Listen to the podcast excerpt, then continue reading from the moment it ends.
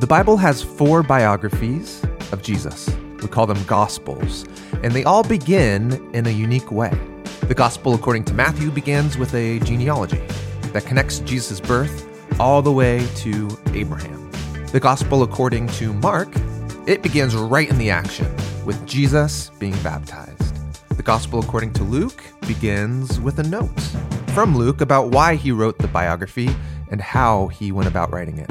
And of all the introductions, the Gospel according to John is the most unique.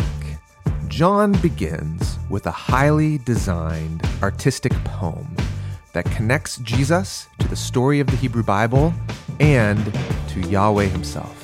John's prologue is personal, poetic, and it's powerful. I mean, like John knew and loved this guy who got killed, and then who he somehow he had this crazy encounters with, and saw the empty tomb, and it just blew the categories for everything. And now he's trying to share with us the most important thing he could tell us before telling the story of Jesus. And this is it. The prologue introduces Jesus this way In the beginning was the Word, and the Word was with God, and the Word was God. Which sounds, depending on your view of reality, could sound like a just a crass contradiction in logic. How could something be with something and also that thing? If it's with it, it's separate from it. To which John, I think, would just say, I'm inviting you into a different view of reality.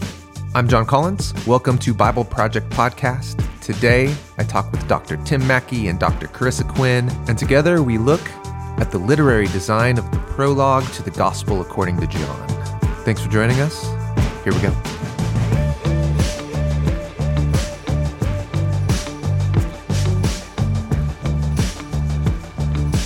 All right, we are together as uh, a, a three person crew again because we're working on the visual commentary series. And so we have Tim Mackie. Hey, Tim. Jon, hello. And Carissa Quinn. Hi, Carissa. Hey, guys. And uh, today we get to talk about a, uh, a section of scripture, which is the prologue to the Gospel of John. It's not an entire chapter, it's, it's 18 verses, John 1 through 18. And it's this coherent literary unit that is is wonderful, and I'm excited to talk through it with y'all. Mm-hmm. Yeah, this is bringing to a conclusion kind of our first, well, what for us was a pilot project of the visual commentary series. So we thought about, oh, short series we could do to just explore this new medium of doing visual commentaries. So it's been all around passages in the Bible that are built off of Genesis 1 and themes of creation. So this is the only New Testament book that we're doing it'll be the first New Testament book. Yeah. A section, literary unit that we're exploring. And what better than the poetic prologue to John because it begins with the same words mm-hmm. as mm-hmm. Genesis 1, the first sentence of Genesis. yeah. Perfect. In the beginning. Mm-hmm. So maybe one way to frame this is first to back up real quick here. So in the New Testament, there are four accounts of the story of Jesus, and each of them in its own way is connected back to the circle of the first followers around Jesus, the people who sat at his feet, followed him around Galilee, part of the original circle. And so, you know, Matthew, Mark, and Luke are tracing through, you know, a set of connections back to people who were either in that circle or you know were co-workers of the people in that circle. So mark referring traditionally to the john mark that worked with peter and paul and barnabas in the book of acts. Okay. And then luke is following a, a series of connections back to the luke that paul names in one of his letters calls him the physician. So uh, Matthew is connected back through a whole other set of complicated connections, but John is one of the four that's actually also the most unique from the other 3 mm-hmm. The other three shared common sources and redeployed them in their accounts. And John is aware of all the same stories and traditions, but he's given his account a very unique stamp. Yeah, he writes it differently. Yeah, it just feels different. Hmm. and Jesus talks often differently than he does in the other three. And so uh, that itself is an interesting thing you know, to explore. But um, the speaking voice that begins the story here is not that of Jesus, it's of the, the narrator who's going to speak throughout the rest of the account and tell the story of Jesus. But all of the Gospels have their own unique beginning. But John, in particular, has a poetic prologue that previews the whole story to follow. And none of the other Gospels have a beginning that's quite like this. Um, most of them kind of just get the narrative going in their own ways.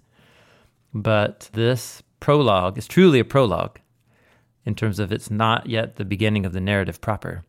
It's an anticipation, a poetic cast of previewing what the whole thing's going to be about. Is it like a summary up front then? Mm-hmm. I think so. Yeah. It's a summary that's introducing you to the key themes and ideas, motifs, imagery, but also it's placing the story of Jesus in a bigger context. It's saying, Dear reader, if you want to understand the Jesus who you're going to meet in here, what you need to know is that you got to go all the way back to the beginning. What John is going to do in this prologue is essentially blend together a whole bunch of Hebrew Bible hyperlinks as a way of showing how Jesus is the reality to which uh, the whole storyline of the Hebrew scriptures were pointing. But not just the storyline, every important image that you know that becomes a symbol of God, the God of Israel, the creator, whether that's God's word or God's light or God's truth or God's child, God's son, God's glory, the temple, the Torah. Uh, these are all like really core images associated with God's character in the Hebrew Bible. Yeah. And he's not just saying Jesus is the fulfillment of the story, he's saying that Jesus is the reality to which all of those images in the Hebrew Bible were pointing. He, he is the thing that all of those are referring to. And so it's a, a little bit more unique of a move than how the other three Gospels portray Jesus as the kind of climax of the biblical story. Yeah, so this prologue is super packed with images, with theology, and I'm looking at the structure that you outlined here. It's highly structured. Like it's Highly structured. yeah. really two parallel panels, six parts. Mm-hmm. Yeah, it's it's pretty amazing. Yeah. So here, yeah, I'll make a few macro observations and see what you guys think about it, or maybe I'll say what I think is being clear, and then you can tell me if I'm not making any sense. So it begins uh, with a, pr- a fr- pretty famous beginning of four short poetic lines. In the beginning was the Word, and the Word was with God, and the Word was God. He was in the beginning with God. After those four poetic lines, something begins that is something that feels like a narrative thread. It talks about how in that word was life, and the life was the light coming into the darkness. Then we're told that John the Baptist all of a sudden appears, and he's bearing witness to the light, telling other people about the light. Then we get this story about how the light came into the world, uh, but pe- some people didn't want to receive the light, and they want to live in the darkness. But then there are some people who do want to receive the light, and then they become reborn as children of God. And so that's the first kind of sequence. The light enters the world, John bears witness to the light, the light is rejected by some, received by others who are born from above. That's the first kind of sequence. And you're like, oh, yeah, sounds like a pretty good summary of what John's about to say. First, let's just say all of that imagery light and dark, mm. Creation, um, people, be, humans being born this all feels like I'm in the world of Genesis 1 and, and 2. Yeah. Starting in verse 14, a new movement appears, and you can feel the shift in the language and the imagery. And, and it's probably more one of the more well known verses. And the word became flesh, and it dwelt among us. And we saw his glory, the glory of the one and only from the Father. Now, if you're just thinking in terms of narrative, the word became flesh, and we saw his glory. If you're following this narrative flow, I think a thoughtful reader would come to the conclusion didn't this already happen? Yeah. right. I, th- I thought the light already came into the darkness Right. and like was interacting with people. If this is referring to the incarnation, didn't it already happen back in verse 3? Right, because we've already heard that some people received him, some people didn't. Yeah. So what's happening, again, this it's a poetic prologue. We're actually restarting and we're going to tell the same story of Jesus' incarnation to what happened, but we're now going to do it with a different set of images. But, and we're going to do it now not with the language of Genesis 1, but with the language of the, the tabernacle, hmm. the story of God's presence coming to the tabernacle in the book of Exodus. So the word becomes the tabernacle, and the divine glory that went over the tabernacle is Jesus. Then the next step in the story is all of a sudden back to John the Baptist again, bearing witness. And you're kind of like, uh, this already happened. Yeah. so John gives another speech, and then you get a third kind of movement to the second retelling of the story that's talking about how we received grace and truth through Jesus. And then you get a concluding line, which is verse 18. No one has ever seen God, ever. The one and only God, who is in the, the bosom or the lap of the Father, that one has made known Dot, dot, dot. and that's uh, that's how the prologue ends. Yeah. So it, the whole point is that if you just look at it from a narrative perspective, it seems like we retell the same story twice. But if you pay close attention, it's because we're cycling through the same basic idea. It's a summary of the book you're about to read, but through two different lenses, as it were.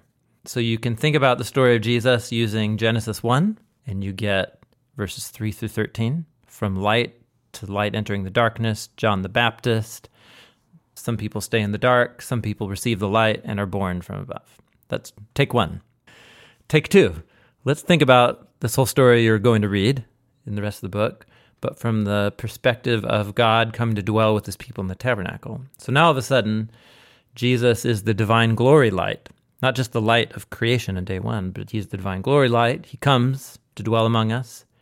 You get John the Baptist appearing again, which, from a narrative perspective, you're like, he, he already came. Mm-hmm. But you're like, no, no, he ha- we're retelling the story all over again. So here's John's role. He bears witness. And then after that, you get a group of we who received the word that came to dwell among us. That's like those who received and became the children of God in the first take. But now in the second take, we receive grace and truth. And then you get another poetic little four line concluder about this no one's ever seen God, but there is this one, this child of God, who's in the lap of his father, and that one has made known, and then it ends. So, man, this thing's so, it just feels artsy. Yeah. it? Yeah, it does. like intentionally artsy to make you, like, force you to just keep rereading it like, like it's Jewish meditation literature. Yeah. And I think that's entirely the point.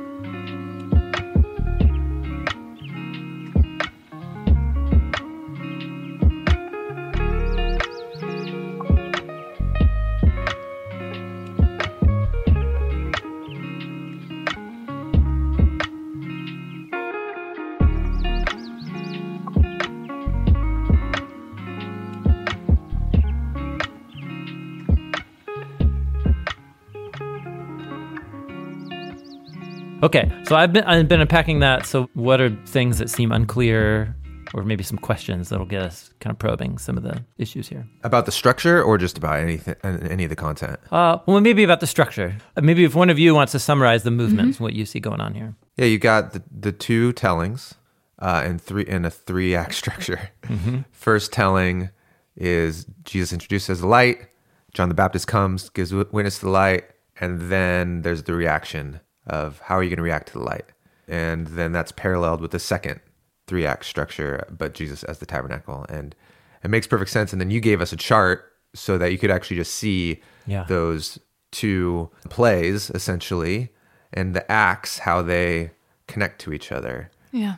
introducing jesus as the light or the tabernacle john bearing witness and then the reaction yeah it's just very very clear and then it's just so full of all this like you said of hebrew bible imagery is just packed in here all these hyperlinks so you can just swim in here for for a long time just thinking about this stuff. Yeah, and the first the first story is pulling from Genesis and creation, the second from Exodus and the tabernacle. Mm-hmm.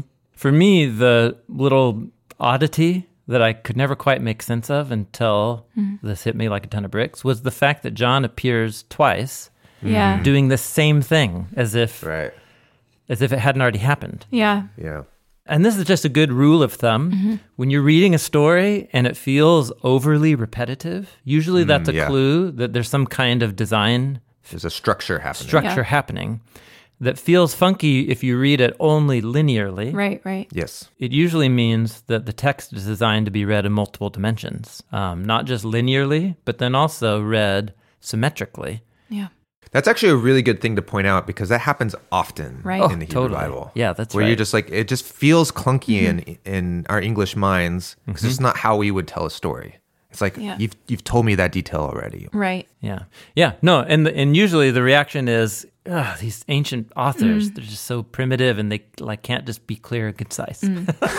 Or or different sources woven together accidentally Oh, okay. Overlapping. Yep, that's a very prominent view about the composition of biblical literature. Is it's the amalgamation of different sources and traditions, and it's incoherent. Yeah. It, it actually doesn't make sense. And man, the I mean, the greatest teachers I've had here are some colleagues of mine in Hebrew Bible, uh, David Andrew Teeter and William Tooman. Really uh, brilliant Hebrew Bible scholars who have helped me see that biblical literature is designed to be read both linearly, but then also in multi dimensions. There are often symmetrical patterns mm-hmm. where you're meant to, your mind is joining together pieces that are connected not in linear sequence but in a, a symmetrical sequence. Yeah. And the value add of that is, in, for here as an example, is now as you're realizing that the introduction of Jesus as the light mm-hmm. is now connected, juxtaposed against Jesus as the tabernacle and the glory. Which is light. Yeah. Yeah, which is light. And so now you're reflecting on that juxtaposition because mm-hmm. you noticed this new dimension to the text. Yeah. That's not linear, Yeah. but is, Yep. I don't know what you would call it. Parallel maybe. It's a parallel, yeah. It's also similar to the fact that John appears two times. Mm-hmm. And what's interesting, the first time it says he came to bear witness so that others might believe. And but it does leave you wondering, well, what did he say? Exactly. Yeah. and so the second time he appears, it's just a short John bore witness, and then you get what he said. Mm-hmm. And what he says is the one who comes after me has been in front of me because he was before me. and that becomes a way of kicking you all the way back to he was in the beginning mm. with God. Mm. It's so mm-hmm. but those two little bits about John are actually meant to be joined together as one idea Yeah. but they've been split apart so you can have a John bit in both both sequences. Yeah, so this is a good point to make too that when you hear repetition and if you can outline it or see the text, that's super helpful. But when you hear a repetition, you can consider those things parallel, like those mm-hmm. those pieces of the text as these like parallel chunks. And there's repetition, but there's also movement or something that's going to be a little bit different. Yeah. So in the first part, we went from he was the light, and now we we see his glory in the second part. Um, with John, you hear that he bears witness, and now we hear what he is saying in the second section. And in the third section, we see some people reject him, some people receive him, and then the the third part of that parallel section is just we have received him and then the narrative moves forward after that so there's there's a movement even when there's repetition in it it still pushes the story forward We totally appreciate this in music. Oh, sure. Yeah. Cyclical. Yes. And then Bill it builds on the tune, but in literature, that this is something kind of unique to Jewish literature. Um, that I mean, I'm sure we'll find parallels. Actually, yeah, this was a rhetorical persuasion technique that is used in other ancient Near Eastern literature. It's used in Greco Roman literature, but it is used to a degree that, as far as we know, is pretty unparalleled hmm. in biblical literature in terms of the the volume of literature that's organized both linearly and also in these symmetrical patterns. Yeah. yeah and it feels more natural to find that at least for me in poetry that oh, we can we can recall different sections of text. It doesn't have to be linear when I'm reading poetry. There could be repetition. Yeah. And I think that's something that's really interesting as I've been reading more biblical narrative is that narrative actually works a lot like poetry in the Hebrew Bible. Yes. So even even when it's telling a story, there are these yeah, like poetic structures. Yeah, I wish we had time to just open up maybe one Hebrew Bible story and just show that really quick.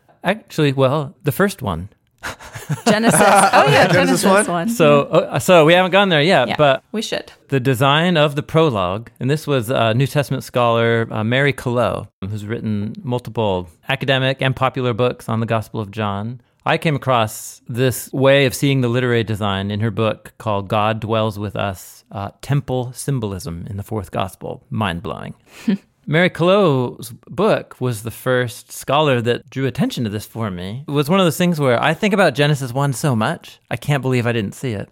But her point, the literary design of the prologue to John, is exactly the literary design of uh, the creation narrative of Genesis 1. It has a little four line introduction, Oh, then it has two sequences of three that are parallel to yeah. each other. Right. Yeah. And in Genesis 1, it's the 6 days. six days days one two three and then days four five and six go back and parallel days one two and 3 in mm-hmm. exact vocabulary and order and then you get a short little poetic dense concluder that is in john's prologue open-ended so it's just kind of it has a little short poetic introduction short poetic conclusion and two triads of three that match each other and the moment she pointed this out, or the moment I, I thought it was just like, oh, yes. And of course, he chooses the first words of Genesis 1 to begin it, but he's not just mm-hmm. got mm-hmm. Genesis 1 on the brain for the language and imagery. He's literally imitated mm. the design, the structure. Yes. okay, now watch what Mary does here. This is really cool. So, recall how in Genesis 1, the seventh day is about the completion. It begins by saying, And so were completed the skies and the land. Hmm. And so God, you know, blessed the seventh day. He set it apart as holy. It's very much a note of conclusion, that little ender. Yeah. And what she pays attention to is that John's little ender that stands in the same slot as day seven is intentionally non conclusive. It ends with an incomplete sentence in Greek. so I'm just going to read from her. She says, um, the six strophes, and strophe is her way of saying paragraph. It's a paragraph in poetry, a strophe, a group, a group of lines that makes up a paragraph in poetry. Nice. So she says the six strophes or paragraphs of John's prologue, like the six days of creation in Genesis 1, require one final act to bring it to completion. This act will begin in verse 19 after the prologue as the gospel narrative of God's final work that began with the incarnation will culminate in the life and the death of Jesus. Until the story of Jesus' final work has been told, therefore, there can be no seventh day to the prologue. Mm. But utilizing the structure of Genesis, but also breaking from its pattern, the very design of the prologue asserts there is still something more yet to come. Mm-hmm. Okay, so to get this, when Jesus is on the cross and his final words are, It is finished, mm-hmm. the Greek word he uses is the same root word as the Genesis as the seventh day in Genesis, and the and so we're finished. The sky is in the oh, land. Oh wow. It's so cool. So she's convinced. I mean, you get what sh- you get her argument here that mm-hmm. hi the Jesus' death and then the empty tomb is the seventh day Yeah. completion to the prologue. So it becomes a bookend around the entire account. Isn't that rad? It's like new creation made complete. Yeah, I'm certainly persuaded.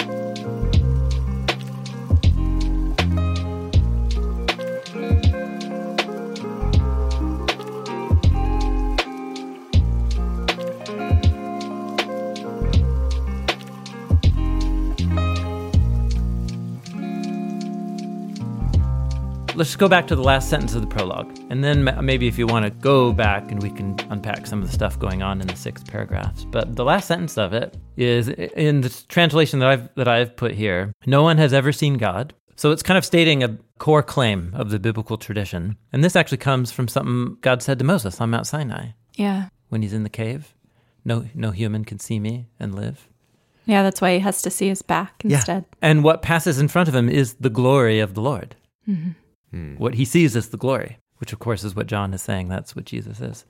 So this is John's way of making the classic Jewish Christian theist move of saying, even when God reveals part of God's own self to us, it's not like we can ever comprehend the divine being in all of its majesty. We're only ever seeing or experiencing a part.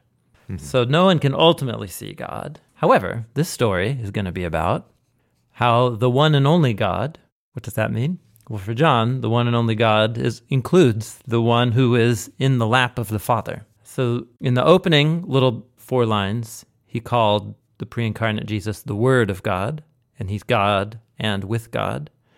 So now here he's using a different metaphor to make the same point. Just like a word can be God's word but also distinct from God. So also mm-hmm. you have a child Yeah. who's in the lap of the Father, who's both God and distinct from God as Father and Son. And then the last line is an incomplete sentence in Greek, which is that one, that is the one and only God who is in the lap of the Father, that one has, and uses a, a Greek uh, word exegeo, which means, it's where we get the English word exegesis, Yeah. which means to bring out the meaning, to make known the meaning. Yeah. And so in Greek, he says that one has exegeod. He's brought out the meaning, but th- there's no object to the verb in Greek. The meaning of what? The meaning of who or what. And all of our English translations can't tolerate that incomplete sentence. so they supply the object, which is he has made him known. That is, uh, the Son has made known the Father. And that is what John means Yeah. but he hasn't supplied the ending of the sentence precisely so that you read the story to find out what the son is going to make known. What the object of that Totally. is. But it's kind of one of these Is the funny. story. I get why the translations need to create a complete sentence, but at the same time, it, it actually undoes what John, I think, is trying to, trying to do. Mm-hmm. Anyway, That's great. yeah, so rad. Yeah, that's cool. So the intro and conclusion to the prologue are making the similar point that the word or the one and only God, how they're referred how Jesus is being referred to here as the word in the in the intro, the one and only God in the conclusion was both God and with God. Yeah, Both God and distinct from God. with different images. First, the Word, and then second, with the Son and the Father. The Son, yeah, the child. Yeah, two different metaphors that are trying to get at the mm-hmm. same reality. Yeah. So let's double click on that and, and talk about that a little bit. So previously, we, all three of us, walked through Proverbs 8, and it's this reflection on God's wisdom hmm. personified as Lady Wisdom.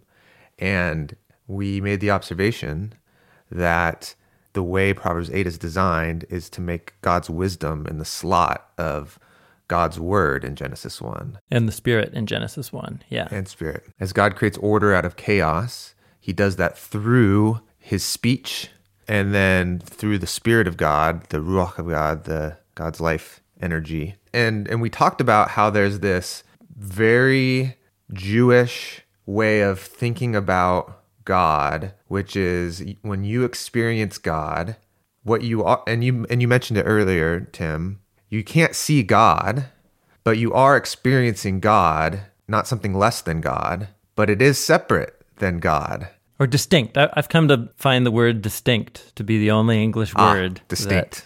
Says both enough, but not too much. Yeah. yeah. It is God, but it's also something distinct from God hmm. that's Yeah. reaching out to me. And so the one image is, is of a word. So when I when I give a word, hmm. that's my thoughts Yeah. and desires Yeah. and it's that coming out from me. But once that word comes out, it's distinct from me. It can go do stuff. Mm-hmm. Yeah, the word can get captured on a page and then it can live outside of my life. And then in Genesis 1 it goes out and it creates. This is pretty intuitive for if you say, I would like something to drink. And then that creates an effect in the room. And so maybe then mm. one of your boys is in the room and he hears that word and he's like, oh, dad, there's like a fizzy water in the fridge. And then all of a sudden your word went out and interacted with mm-hmm. another. And then like Ah, yeah. m- something happened in the world Mm. based on this thing that came from you. And it's you. He's interacting with Yeah, you. it's your word. Your son in that example. But but really was interacting with something distinct from you, which was your word that came out. Yeah. And this is a this very Jewish way of thinking about interacting with and experiencing God. Mm-hmm. Yeah, and it's rooted in the Genesis 1 creation narrative where God speaks Yeah. things into existence. So God's word go, goes out and creates. Yeah, it's it's a fundamental conviction of the biblical portrait of God, which is Israelite and Jewish that becomes Christian, is that God is other than creation. God precedes creation. That God's own being is the ground. In other words, God's not a part of creation. So anytime I interact with God here within creation, it's because some aspect of God has reached out to me that's not the whole of God, but it is a part of God. But once I'm here in creation interacting with it and then it becomes a part of me, then it's both God and distinct from God. So that's God's wisdom, God's word. And so it makes sense for John to say the word was with God and the word was God. which sounds depending on your view of reality could sound like a just a crass contradiction in logic how could something be with something and also that thing if it's with it it's separate from it to which john i think would just say i'm inviting you into a different view of reality. Mm-hmm. Where those where two plus two makes five. One plus one equals one. yeah mm-hmm. yeah. Or one plus one plus one equals Exactly, one yeah. Yeah. Yeah. So I, but just notice he's doing heavy duty theological philosophical thinking mm-hmm. here in the form of poetry Yeah. through poetic parallelism which is just quintessential biblical thought you know? Well, when uh, growing up reading this, mm. I think I was much more distracted by Greek philosophy because uh, the Greek word is logos, and there's a whole tradition in Greek philosophy around logos. And so I just really thought John was trying to translate Jesus into Greek philosophy. sure And what it seems like is that was just totally missing the boat. Like he's using a Greek word, but he's thinking in Hebrew. Sure. However, I also think he was obviously a very sophisticated intellectual mind that produced this text. Yeah, yeah, obviously. it boggles the imagination to think that he he didn't also know that by using the word logos that he was creating an account that would have traction with any educated Greek or Roman who's you know read some of the classics and Plato and and so on. So I think it, it's more about uh, that John could use a word that has traction in two cultures and mean everything implied with it. And um, you know, you know, part of this is what's tricky is that for many English speakers who don't ever learn another language or don't grow up having to be multilingual, it's hard to have an imagination to think that you could think in two languages and two cultures at the same time. But anybody who's grown up multilingual, Yeah. this is just it's normal. And if you're clever, you know how to communicate to multiple audiences at once. Yeah. Hmm. Or he, sometimes he may just, or uh, the authors may be doing that without even thinking about it. They're just using the categories that they they know that are familiar in the world around him. Yeah. So intuitive. Mm-hmm. So uh, here I've just got, but it was just a, a quick little sketch here. This is in a quote from uh, George Beasley-Murray, who wrote uh, the commentary on John and the Word biblical commentary series. He's got a long quote, and he's talking about the the genealogy, the heritage of this word, the Greek word logos, in its uh, history in Greek philosophy. So he says, for the great philosopher Heraclitus, the Logos is the omnipresent wisdom by which all things are steered.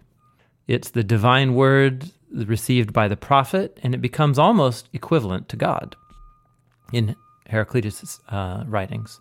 For the Greek Stoic philosophers, the Logos is the common law of nature, immanent in the universe, maintaining its unity, the divine fire or soul of the universe. In Philo of Alexandria, so here's a Jewish philosopher who was, had mastered the Greek philosophical tradition.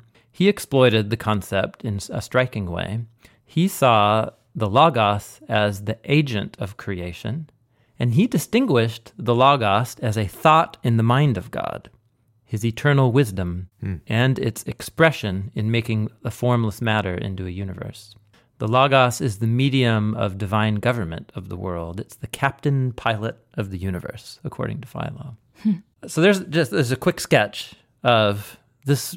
The word logos actually was really active in Greek philosophy, So you really can come at it from both both traditions for sure. Yeah, and understand what John is doing. And both traditions seem they seem really similar too. The yes, I think so. the Hebrew or the biblical Hebrew understanding of of God's speech going out, creating order, and that being a parallel idea to God's eternal wisdom, creating order, and those things being almost equivalent to God. Yeah, Yeah, they seem really, really overlapping or just similar ideas. Yeah. What you're saying is that Genesis 1, in its own way, and now John, by activating the Hebrew of Genesis 1, he's saying Genesis 1 is making a contribution to the same topic hmm. that's happening in his world in Greek philosophy, which is what is ultimate reality and what's the relation of the ultimate divine reality to our contingent, you know, constantly changing and adapting world that we live in. And so the word logos, the word, is the word that's used. Hmm. So it's as if he, he's kind of he wants to show how Genesis one makes a contribution to that conversation in his day, and then make a claim about Jesus that Jesus is that word. Yeah. Yeah. So I'm trying to rehabilitate your background, Jon, to say like I don't Cool. think that was Great. off. It maybe have imbalanced. Maybe it was because in your background, however, maybe the what was really going on in the Hebrew of Genesis one wasn't fully emphasized, and so what you heard is about Greek philosophy, but it's it's actually both at the same time. Well, I think what I by not seeing the Hebrew thought, I think there was this general trend of me not seeing these Jewish ideas and then relying too heavily on Greek ideas. And where that got a lot more messy was in ideas of the soul Ah, I see. and and that kind of stuff. But that's a whole nother Yeah, topic. that we've been talking about for for years now.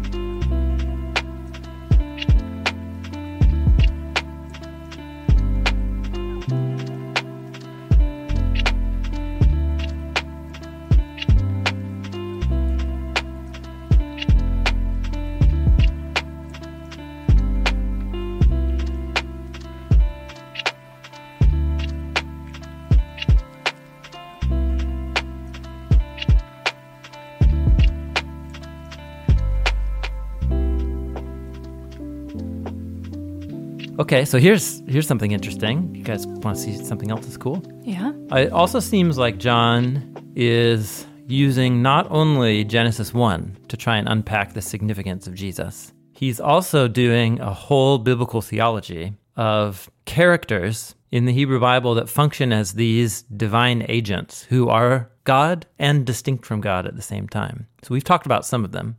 So in Genesis 1, you have this phrase, in the beginning, Elohim created the skies and the land. You have the spirit of Elohim mm-hmm. in, out there in the dark waters. And then Elohim speaks a word. So right there, you have Elohim, the spirit of Elohim, and then Elohim's word.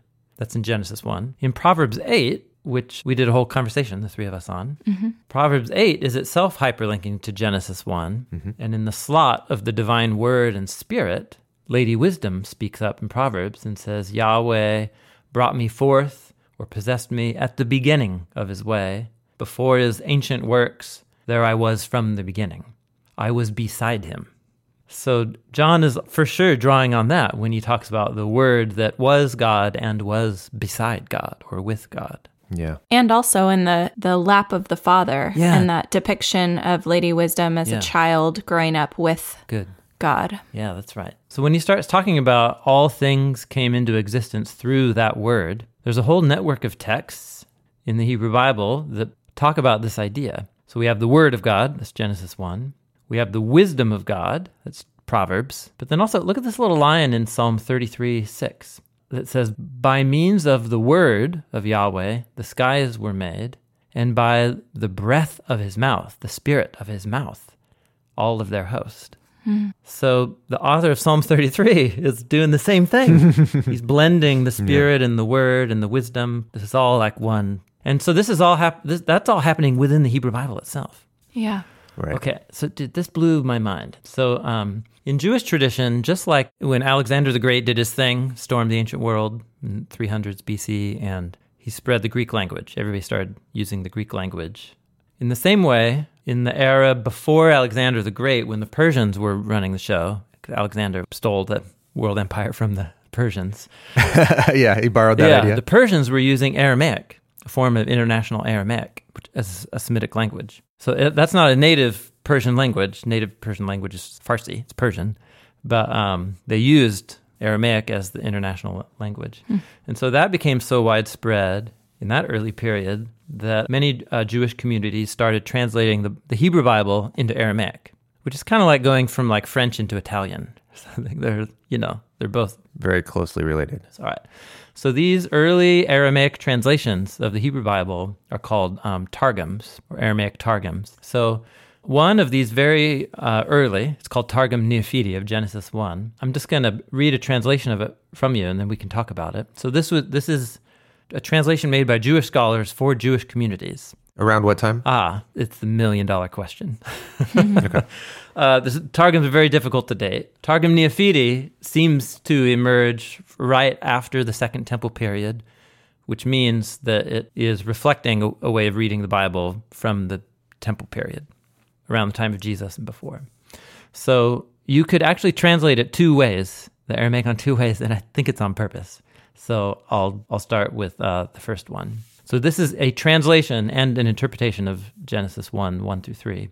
So it reads in Aramaic, From the beginning, by means of wisdom, the Son of Yahweh completed the heavens and the earth. And the earth was waste and unformed, desolate of man and beast, empty of plants and trees, darkness was spread over the abyss, and a spirit of mercy was from before the Lord blowing over the waters. Hmm.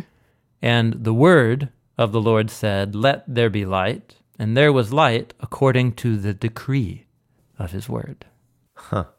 This doesn't feel like a translation. Yeah, the, the Targum, especially Targum Neophiti, it's like um, it's a paraphrase. Hmm. It's like the message. It is. It's like Eugene Peterson's The Message. It's an interpretive paraphrase hmm. in Aramaic. That's but dude, check the first line. From the beginning, Yeah. by means By of wisdom, wisdom. By the wisdom. Son of Yahweh completed the heavens and the earth. Yeah, they're just they're tracking with all of this. That is cool. It is cool. Now, here's the thing is that the word son in Aramaic is exactly the same sequence of letters as the word create, bara, in Hebrew. Oh. So there's multilingual word plays going on. You could equally translate this Aramaic translation of the Hebrew Bible to read From the beginning, by wisdom, the word of Yahweh created and completed the heavens and the earth. Ah. Which makes a little bit more sense that they would get there first. Sure. But the question is is it that inconceivable for a Jewish author who's steeped in the whole Hebrew Bible to conceive of God's word and wisdom and child, son? yeah. And you're like, man, we're already there in Proverbs 8, where wisdom, wisdom is the child of the Creator Yeah. participating and present there. And all of a sudden, John 1, you feel like, oh, John 1, Yeah. He didn't invent some new thing. that's it. That's it. He's drawing on Yeah. a way of thinking about how God it relates to the world that has deep roots in the in the Jewish tradition, their way of thinking about God, the rooted in the Bible itself. And the innovation is not saying that God would interact and enter into relationship with creation. The innovation is saying Jesus of Nazareth Is that person? is that. Yeah. That's where the shocker comes. Yeah. So there's still a shocker in John 1. And the shocker isn't because it's a person necessarily. It's because it's uh it, it wasn't a king who ruled Israel. It was someone killed as a rebel. Yep. How could that be the, the son of Yahweh, the word in the lap of the Father? And of- of course, that's exactly what he's setting you up for, is that that scandal. And think that's what think. Okay, let's now range broader in the in the prologue. The whole the, of the, each set of the sequences, it's about the light or the glory entering into creation. Mm-hmm. There was a venerable, honorable witness to it, John the Baptist, who was honored He was a controversial figure, but, you know, kings cared what John the Baptist thought. Herod did.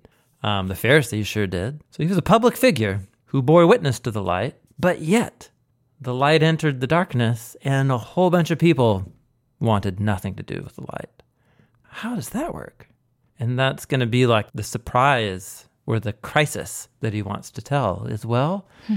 that's what happens when the light enters the darkness. And some stay in the dark and some will find themselves born as new kinds of humans. Yeah, what what does John mean here when he talks about the light and the darkness? Like what is what are mm. those concepts here? I mean, I know he uses these words throughout mm-hmm. all of his writings. Mm-hmm.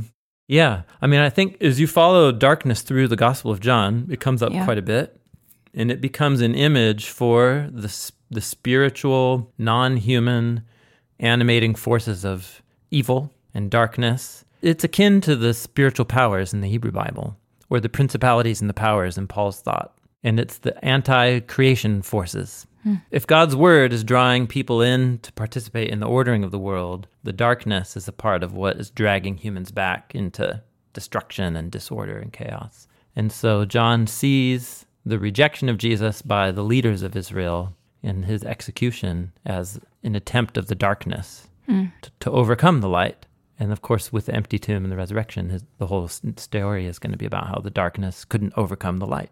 At least I think that's what's going on.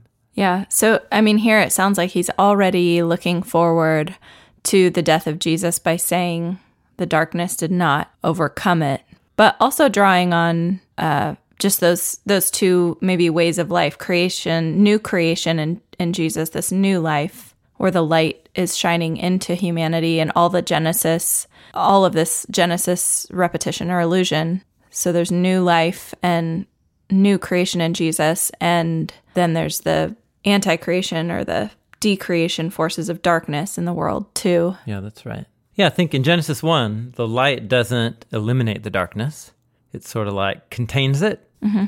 And then every day contains a cycle of light and dark. But the darkness doesn't overcome it. The sun always comes again, leading up to the seventh day that has no evening. Like all the days, remember, we've talked about this before. All the days of creation in Genesis 1 have, and there was evening and morning. But the seventh day has no evening. It's like the light wins on the seventh day. And I think that's what John's capitalizing on that momentum of there reaches a moment where darkness is not able to overcome the light anymore.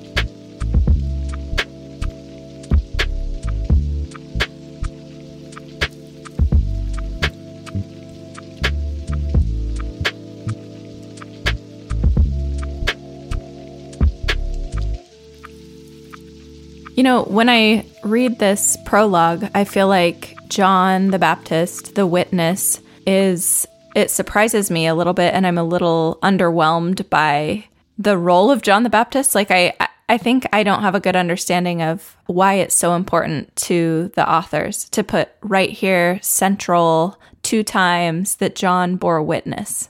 Yeah, it's like you're talking about a cosmic conflict. Yeah. Good and bad. And they're like, and there's this dude, John. Yeah, like what's the significance of coming as a witness? My hunch here is this is where um, the fact, the historical facts on the ground are meeting with the cosmic narrative that John wants to plug Jesus' story into.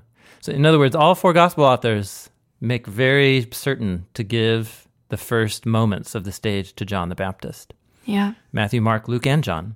So I think it's th- this is kind of a bedrock in the eyewitness traditions of when you tell the story of Jesus, the first thing we want to say is it all, like when this thing went public, it was all that thing that started with John. And so you, that's where you start the story. So to me, it's pretty cool because what it shows is that he's not just waxing eloquent and doing like cosmic biblical theology and just making it all up. He's he's actually telling the way we tell the Jesus story, anchored in first century history. Hmm. but he's doing it in like a cosmic tune with mm-hmm. the Genesis and Exodus. So I've come to see that underwhelming bit as actually really cool because it's anchoring all this really high flying cosmic stuff, but anchoring it in actual events. Yeah, and maybe it's also illuminating this ancient value of the eyewitness testimony also and the the biography style Totally. that relies on witnesses so heavily. You know, and actually, man, we haven't even talked about this, but almost all the key words and images here in the prologue are you can trace them right on through, get a concordance, and they become big motifs through. So light and dark, life and death, but the witness. So John's the first witness, and then there's this big theme of people saying, Jesus, you know, you're your own witness. Your witness doesn't count. And Jesus says, Well, my deeds are my witness, and the Father is a witness. And and the Samaritan woman bears witness to Jesus. And so the, the witness is a big meta theme uh, in in the gospel. So is birth and the sons of God, the Torah of Moses, glory, grace, belief, those who believe in his name. So he's also seeding all the key ideas that are going to be at work throughout the rest of the the account. Yeah. Can we talk about this verse 14 Hmm. just because it's so significant? The idea that Jesus is being called the tabernacle here, or the dwelling place. I know you, I, I'm sure you guys have podcasted about that before. And I, I actually, the image that comes to mind is the heaven and earth video Mm-hmm. that we've made where doesn't Jesus become a tabernacle with legs? Yeah, yeah. Oh yeah, Totally. I love yeah, that. Sure. Yeah. Yeah. Yeah, you know, I think I'm pretty certain I need to take a, a few more long walks on this one, quite a few probably, but more with about how the tabernacle was perceived, how Israelites thought about the tabernacle, because the tabernacle itself was an embodiment of divine glory, not just the cloud that went over it, but all the gold and the jewels hmm. and the the curtain that had the heavens woven into it. And so the tabernacle was itself a kind of incarnation of God's splendor. Yeah, what this would mean is that when John says that Jesus tabernacled with us or dwelt among us, it's not just that he came and dwelled with us, dwelt, dwelled, Mm, dwelt. dwelt, but it's also that he was the incarnation Yeah. of God. Yeah, okay. If anybody wants to nerd out, this was a really cool resource. It's by scholar C.T.R. Hayward called The Jewish Temple, a non biblical source book. So he's compiled together all of the writings or references or descriptions of the temple in all of Jewish literature outside the Bible to kind of put together a how did Jews think about the temple? And man, it's mind blowing. Feels like they were like John's friends.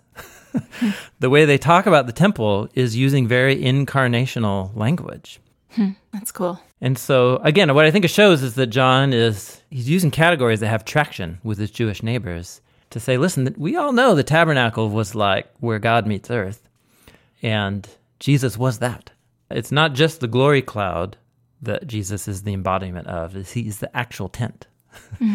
Yeah, that yeah. is interesting. Cool. And you've described the tent before too as this like microcosm of creation. Yeah, that's right. Oh, yeah. Where all creation is meant to be God's temple, but it isn't um, in some way that hasn't come to fulfillment. And so the temple is a way to present that Yes. reality, its own little, yeah. With all the garden imagery in the temple, that's the center of creation or new creation, new life.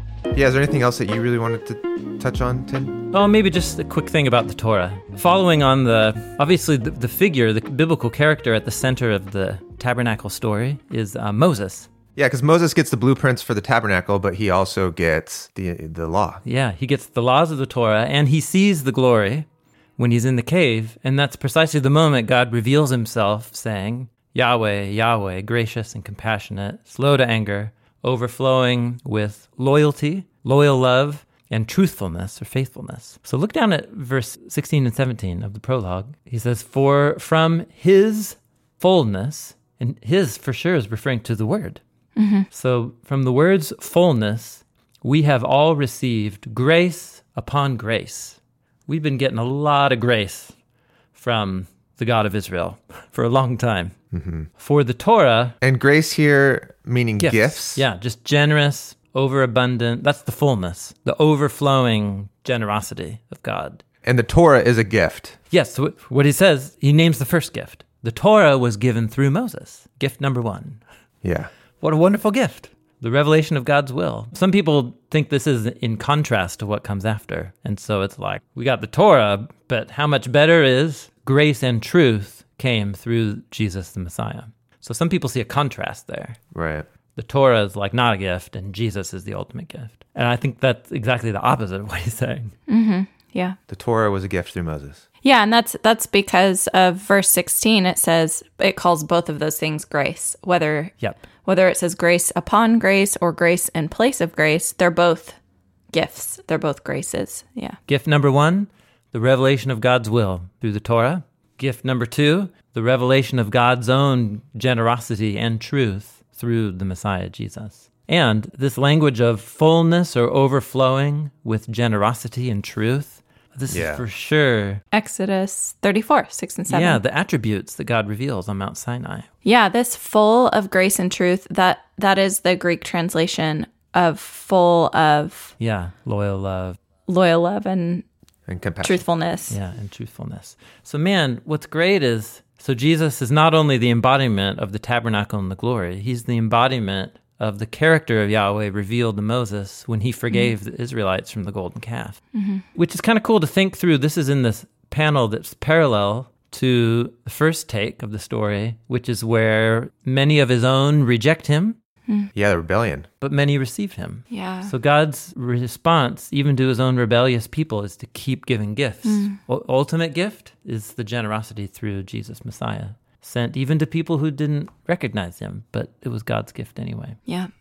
Man, this is so awesome. I uh, every time I come to the prologue, I feel like there's so much, not just deep theology and philosophy, but it's like moving what he's trying to communicate about this guy he knew. I mean, like John knew and loved this guy who got killed, and then who he somehow he had this crazy encounters with, and saw the empty tomb, and it just blew his categories for everything. Hmm. and now he's trying to share with us the most important thing he could tell us before telling the story of Jesus, and this is it. Yeah, I'm struck by how deep and complex it is hmm. theologically, how much it references the Hebrew Bible, but also how many maybe basic or foundational claims it's making about the person of Jesus. Like, this is maybe where we would go if we want to understand Jesus is God and he's there's a father, there's a, a son, he became flesh, he dwelt among us, he reveals the full person of God. These are really foundational claims hmm. about the person of Jesus, and they're also woven into this complex structure that reflects the Hebrew Bible. It's a great example of a New Testament author and a follower of Jesus who was so in love with Jesus and so saturated with the scriptures in his mind and heart that when he writes about the Jesus he loves, out comes this. and uh, yeah, what a gift. Thanks for listening to this episode of Bible Project Podcast. Next week, we're jumping back into our Paradigm series. Hi, Tim and Jon. My name is Emily, and I'm from Kansas City. How would you describe the difference between the scriptures being inspired versus inerrant to someone who comes from a tradition that emphasizes inerrancy? So, what's funky about the term inerrant is it's a reverse way, it's a negative. It doesn't have errors. so, you could just flip it over, and when you flip it over and think about this idea, then we come to where Scripture itself develops vocabulary for it, that Scripture is truthful. Today's podcast was produced by Cooper Peltz. Our editors are Dan Gummel and Zach McKinley, and the show notes are by Lindsey Ponder. Our theme music is from the band TENTS. Bible Project is a nonprofit. We exist to experience the Bible as a unified story that leads to Jesus. Everything that we make is free because of the generous support of many people all over the world, just like you. So thank you so much for being a part of this with us. Hi, this is Soumya, and I am from India. Hi, this is Curtis from Atlanta, Georgia. I first heard about the Bible Project in 2017, and I've been using the Bible Project as a study tool to prepare for illustrations and sermon notes. As a pastor, I love directing people to the Bible Project to help them learn and grow deeper in their relationship with Jesus Christ. I first heard about Bible Project is through Facebook. My favorite thing about the Bible Project is the visuals and the narration that weaves into a beautiful storytelling session. We believe that Bible is a unified story that leads to Jesus. We're a crowd-funded project by people like me. Find free videos, study notes, podcasts, classes, and more at BibleProject.com.